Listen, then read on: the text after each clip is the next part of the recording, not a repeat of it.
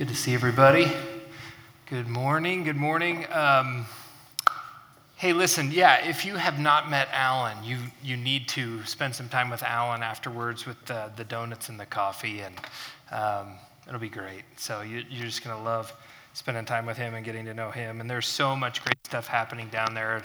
He only had a few minutes to share, so um, make sure you check out the website and all that good stuff. Listen, if you have a Bible, we're in 1 Corinthians chapter 13. And um, some of you guys know that we are um, making our way in chunks through this letter that Paul wrote to the church in Corinth. And it has been um, like seasons, like, like during this year, we've just been concentrating on different parts, different pieces. And now we're getting to the part that everybody knows because uh, you've probably been to a wedding You've probably been to a wedding and you've probably heard the uh, poem uh, of sorts that Paul is about to communicate. And so I'm going to read it and then we're going to talk about it and uh, really kind of get at what Paul's really talking about because it's not marriage. I mean, it is, but it's not. Okay, here we go. He says, And yet I will show you the most excellent way. Paul says, if I, if I speak in tongues of men or of angels, but do not have love, I am a resounding gong or a clanging cymbal. If I have the gift of prophecy and can fathom all mysteries and all knowledge, and if I have a faith that can move mountains, but do not have love, I am nothing. If I give all I possess to the poor and give over my body to hardship, that I may boast, but have not love, I gain nothing. Love is patient, love is kind. It does not envy, it does not boast, it is not proud, it does not dishonor others, it is not self seeking, it is not easily angered, it keeps no record of wrongs. Love does not delight in evil, but rejoices with the truth. It always protects, always trusts, always hopes, always perseveres. Love never fails. What Paul is doing is something really interesting because if you read that, if you just parachute into that passage and you don't know what's happening before and you don't know what's happening after, you could get confused. I mean, it's really beautiful, right? But Paul is using this as an opportunity to confront the Corinthians because in chapter 12, we talked about, last week, Randy talked about the body, um, about what it looks like to gather and to be in community together as the body. And we talked about the gifts that the Spirit, uh, momentary gifts that the Spirit gives us, and how those are supposed to benefit each other, not ourselves. And so, what Paul is doing here is he's actually saying, listen, Love is the big key to all this. Love is like the linchpin, love is the, the foundation of all of this. And if you don't have it, everything you're doing is a waste of time. Now, when we look at the life of Jesus, what we see is that eh, through Jesus' teaching and through his life, Jesus exuded love. He exuded love towards people that were on the margins. He exuded love towards people who were looked over. And, and what he did is he also pushed and he said, listen, uh, you need to learn how to love. And so in, in the, what we call, um, you know, the Sermon on the Mount, Jesus actually lays out this unbelievable idea of enemy love. I mean, this love that, like, as he the, the Galilean people, and, and he's saying, you your enemies. Well, your enemies we're unlovable. And it was like one of the hardest bits of teaching that people received from Jesus. And so Jesus talked about love, he talked about loving enemies, he talked about an ultimate the ultimate picture of love is when someone lays down their life for others. But there's this there's this piece, there's this meal that Jesus has with his closest his closest disciples, and it's right before he actually lays down his life. Um, he's sitting with them, Passover meal. Um, they are around a table, And as he's telling them everything that's going to happen to, that, to him, he says in John chapter 13, verse 34, he says this Jesus says, A new command I give you love one another. As I have loved you, so you must love one another. By this, everyone will know that you are my disciples if you love one another. And he's talking about a new law here. Actually, Jesus says, This is a new command I give to you. You know what all the other commands are, right? Love the Lord God with all your heart. You know, he's talking about the Ten Commandments, but he's like, This is a new command to love one another. And when we hear that, we think, Oh, that feels good, right? I mean, who doesn't think, man, love one another? Yeah, we should love one another. It's just like it's, it's kind of a, a feeling, kind of a, maybe an emotional response you get when you hear that. Um, and you hear people say in like this day and age of our, our world, wouldn't it be better if we just loved people more?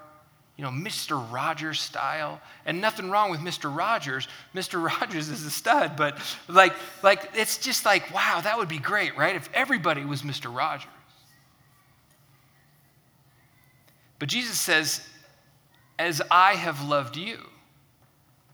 Jesus actually sets the bar pretty high.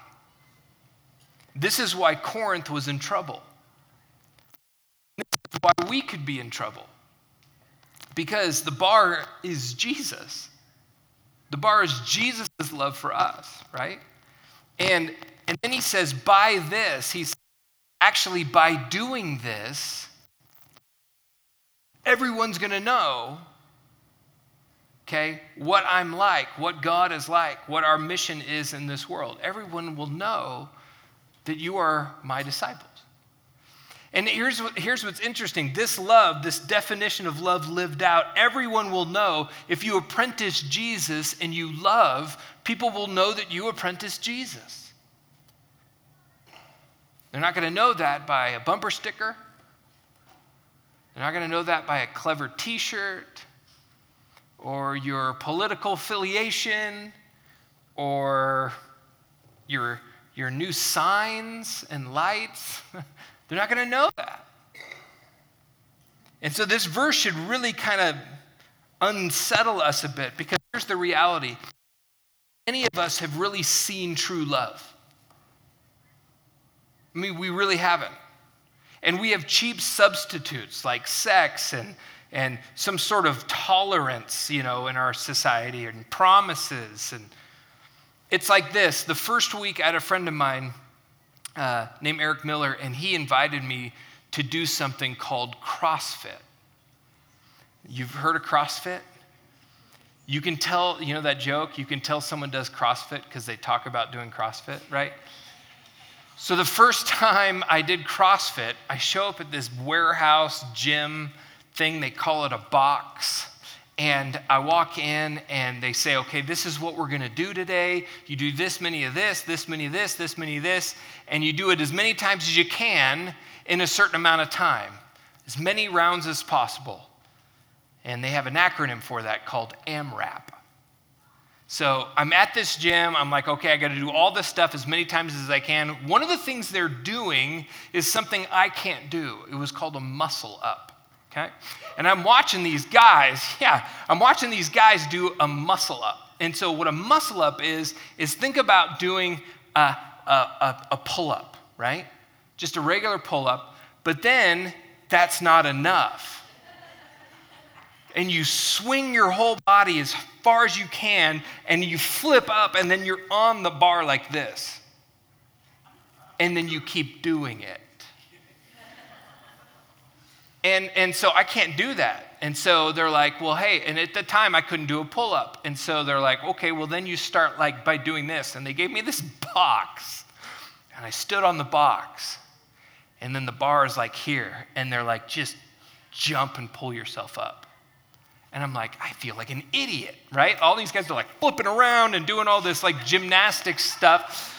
And, and so at the end of the day, and so, and then this workout was so hard, okay? I t- I've told this story a couple of times. It's super embarrassing.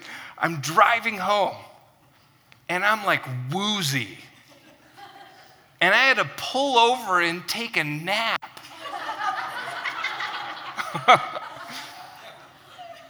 and then I, I called Eric the next, well, he called me the next day. He's like, how you feeling? And I'm like, dude, that sucked. That was horrible. I couldn't even do half this stuff, and I had to take a nap. And he's like, Well, you got to keep coming. I'm like, What do you mean I got to keep coming? So I start going, right? Here's the thing at the end of the week, I literally could say the words, I did CrossFit. I could say that, like, and not lie. But my version of CrossFit and then those guys flipping around on the bars was totally different. They said the same thing at the end of the week. Yeah, I do CrossFit. I said at the end of the week, yeah, I do CrossFit. The definitions were totally different, right? Mine included a nap and a box and all this help. right? This is what we're talking about when we're talking about love. Like when we talk about love, we love things like tacos and fishing, right? And Netflix and whatever. But when Jesus is talking about love, what is the bar? The bar is, as I have loved you. And if the bar is, as I have loved you, that bar includes like laying down your life kind of love. That bar includes enemy love. That bar includes a whole range of love that you and I look at and go, oh, there's no way. There's no way I could do that. There's no way I could do a pull up. I'm certainly not going to do whatever that thing was. But when we look at love, we have this, we get tied up. And, and so true love is like a, like a different planet. This love that Jesus is talking about is a different planet. And it kind of requires from us some definition and some substance for it to be made meaningful. Because when Jesus says, A new command I give you, love one another as I have loved you, so you must uh, love one another. This, by this, everyone will know that you are my disciples if you love one another. Jesus says, if you love each other, you will show the world what I am like. He says, if you love one another, you'll show the world what I've come to do. And if you love each other, you'll show the world who I am. See, here's the thing if you follow Jesus, if you apprentice Jesus, you can't get out of this. You can't get out of the workout. If you show up at CrossFit gym that day, that's your workout. You, that's what you do. You can't get out of it. You follow Jesus, you apprentice Jesus, you can't get out of love. You, you can't get out of it by volunteering at church somewhere.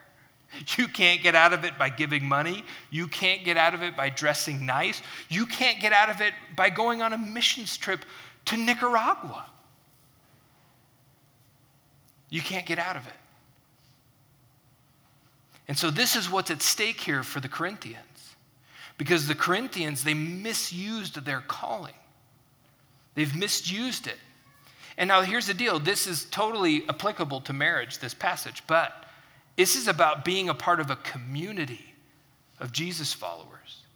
And Corinth twisted it. See, they were a church that they had these like church gone wild communion parties.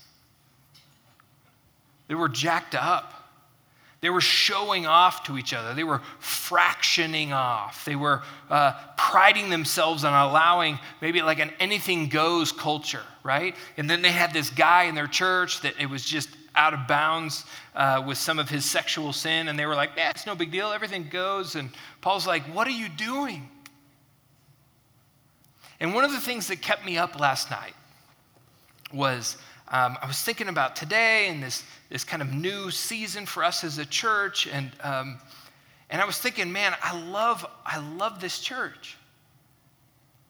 And this is going to sound really weird what I'm about to say, but you might think this is weird, but I would actually attend this church if I wasn't its pastor. And you're like, that is the weirdest thing I ever heard. You have no idea how many pastors I talk to that would admit I probably wouldn't go here. if I wasn't the pastor, I probably wouldn't go here. It's pretty messed up. But um, here's the thing I was thinking about our church, I was thinking about our gatherings on Sundays and how we're just really leaning in and working hard to see the Spirit leading us and drawing us closer to Jesus as a community. And, and some of the transformation that's happening in this place and stories coming out of faith walking and, and encouragement and growth in smaller communities around this place and, and the meeting of the needs we're a part of in the, in the community like whiz kids and growing home and we're tapping into some areas with arvada high school and, and there's just there's a lot happening there. And then what we're a part of abroad like with sunika and, and the school with, that we sponsor in kenya. And there's just things that we're a part of and i'm really proud of us. And and and now we have new signs and some lights and some more space for kids and, and a, a new website. And, and all this stuff's great. And you, you know what paul says? Big deal if you don't have love.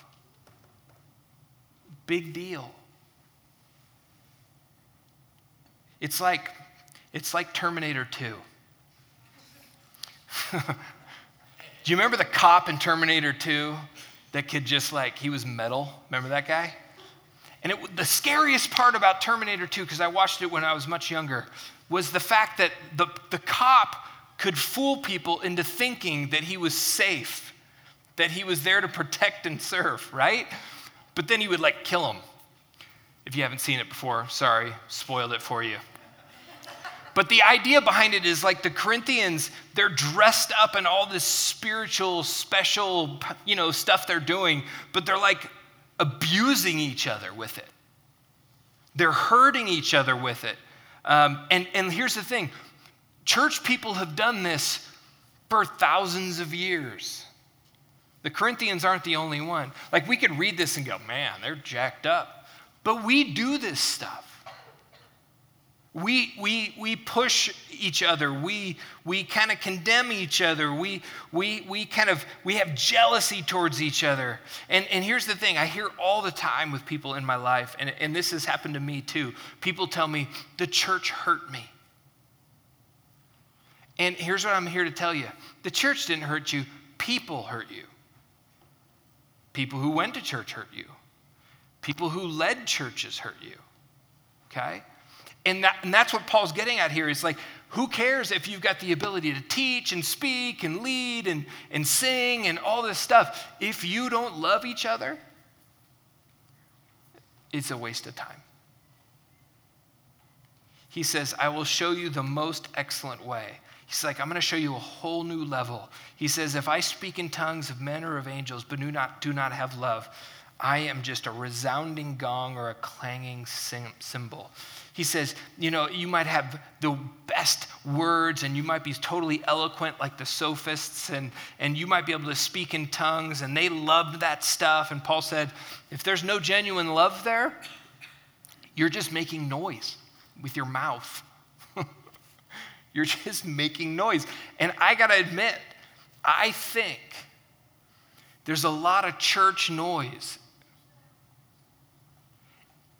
church noise, meaning I, I think our community and our culture, they just think the church is a bunch of noise, that there's no love. And it's really sad. Paul says, without love, we say nothing. We're actually saying nothing without love. Next thing he says is, I have a, if I have the gift of prophecy and can fathom all mysteries and all knowledge, and if I have a faith that can move mountains but do not have love, I am nothing. Here he mentions three forms of what church people call, or, or theologians called charismata, which is these momentary abilities uh, of, of prophecy into people's lives, and, if, and just kind of wisdom and knowledge, and this idea of like a deeper level of faith and, and Paul says, I could have all these, right? I could have all these abilities. Remember, I joked around the other day about just, you know, using these abilities. Like, he's like, I could have all these abilities. And without love, I have nothing. So without love, we are nothing. And then to drive it further, because Paul uses things in threes, he says, If I give all I possess to poor and give over my body to hardship, meaning martyrdom or death, that I may boast, but I have not love, I gain nothing. This is a really tricky one because it's like it sounds like he gives everything away. Well, of course he has nothing, right? like, of course. But the idea here is this self-sacrificial act of giving giving away, giving up your life. And you can do all that stuff, but if you don't love people, you can actually stand before God and it could mean nothing. That's what Paul's getting at. Without love, we say nothing. Without love, we are nothing. Without love, we gain nothing. And Paul's just driving this in. And so if you're giving your life away, I mean, this is interesting thing. Like, like hard, we have a hard time giving our lives away as it is. Because you imagine if you just gave a little bit of your time away and a little bit of your money away, and you still didn't love. Like Paul's saying, like even if I gave everything away, Paul is arguing for love. And what's interesting here is we've had this conversation about the Spirit and how the Spirit is, is a gift to us. And because of the Spirit being in us and on us and wanting to work through us, what we can, what we can do and encouraging each other and loving each other and building each other up and equipping each other and all these things, um, you've been given the same Spirit that Jesus has.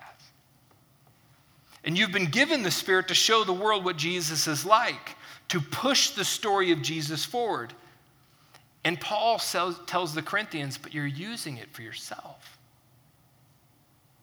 You're using it for your own ego.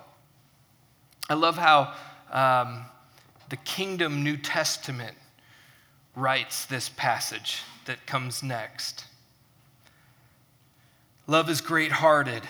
Love is kind, knows no jealousy, makes no fuss, not puffed up, no shameless ways, doesn't force its rightful claim, doesn't rage its right, uh, doesn't rage or bear a grudge, doesn't cheer at others' harm, rejoices rather in the truth. Love bears all things, believes all things, Love hopes all things, endures all things. Love never fails.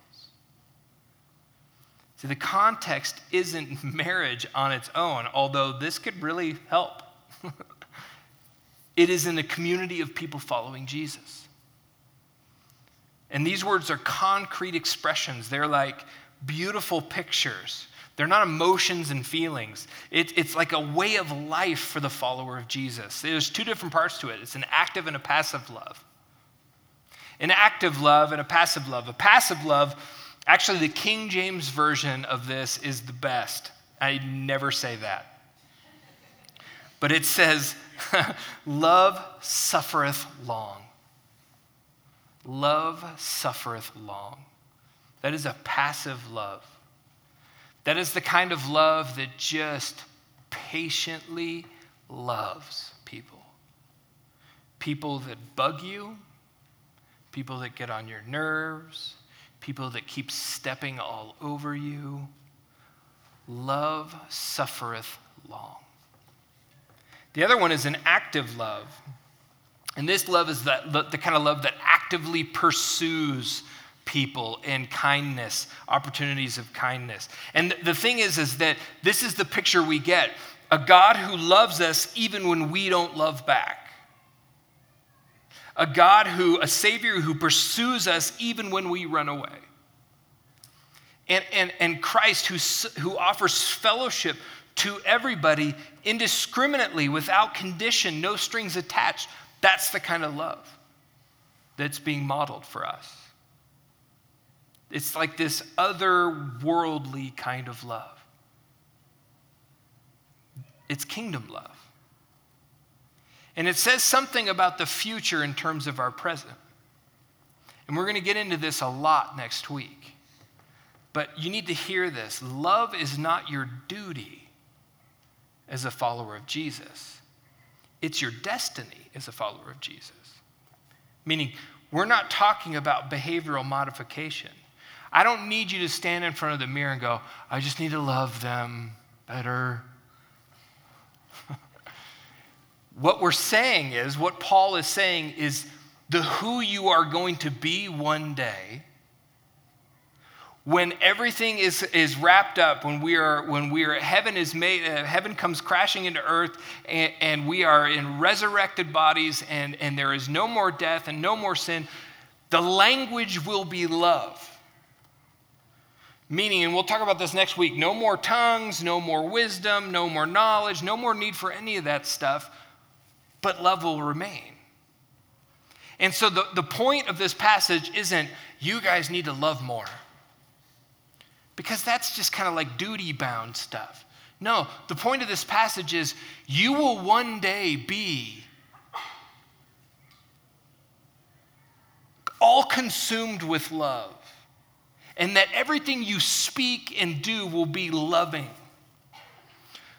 So live that way now. Live the future version of yourself now. And it takes this practice, it takes, it takes um, uh, changing of so many things in our lives. Love is the language that we're going to speak in the new eternity. And, and since we can't get out of this, it feels totally unnatural now. It doesn't feel natural to love our enemies. It doesn't feel natural to love our neighbors. It doesn't feel natural to not respond in, in vengeance anger. It doesn't feel natural. And that's why we practice. Listen to this. When you are a Christ following, when you are in a Christ following community such as this, and you are jealous of somebody else, you're not acting in love.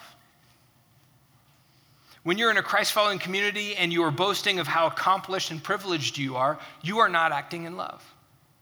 If you're in a Christ following community and you are only participating in the things that you like and the things that are the way you want them to be, you're not acting in love. If you're a part of a Christian community and you're always grumpy and negative and always playing the devil's advocate, you're not acting in love. If you're part of a Christ following community and you're keeping a tally and you're always believing the worst intentions of other people,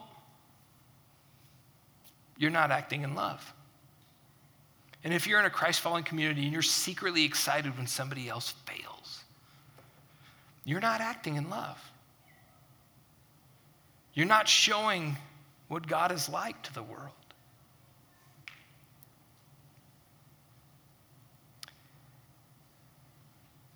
And so when Paul lays out this is what love is, he also lays out what this is this is what love isn't.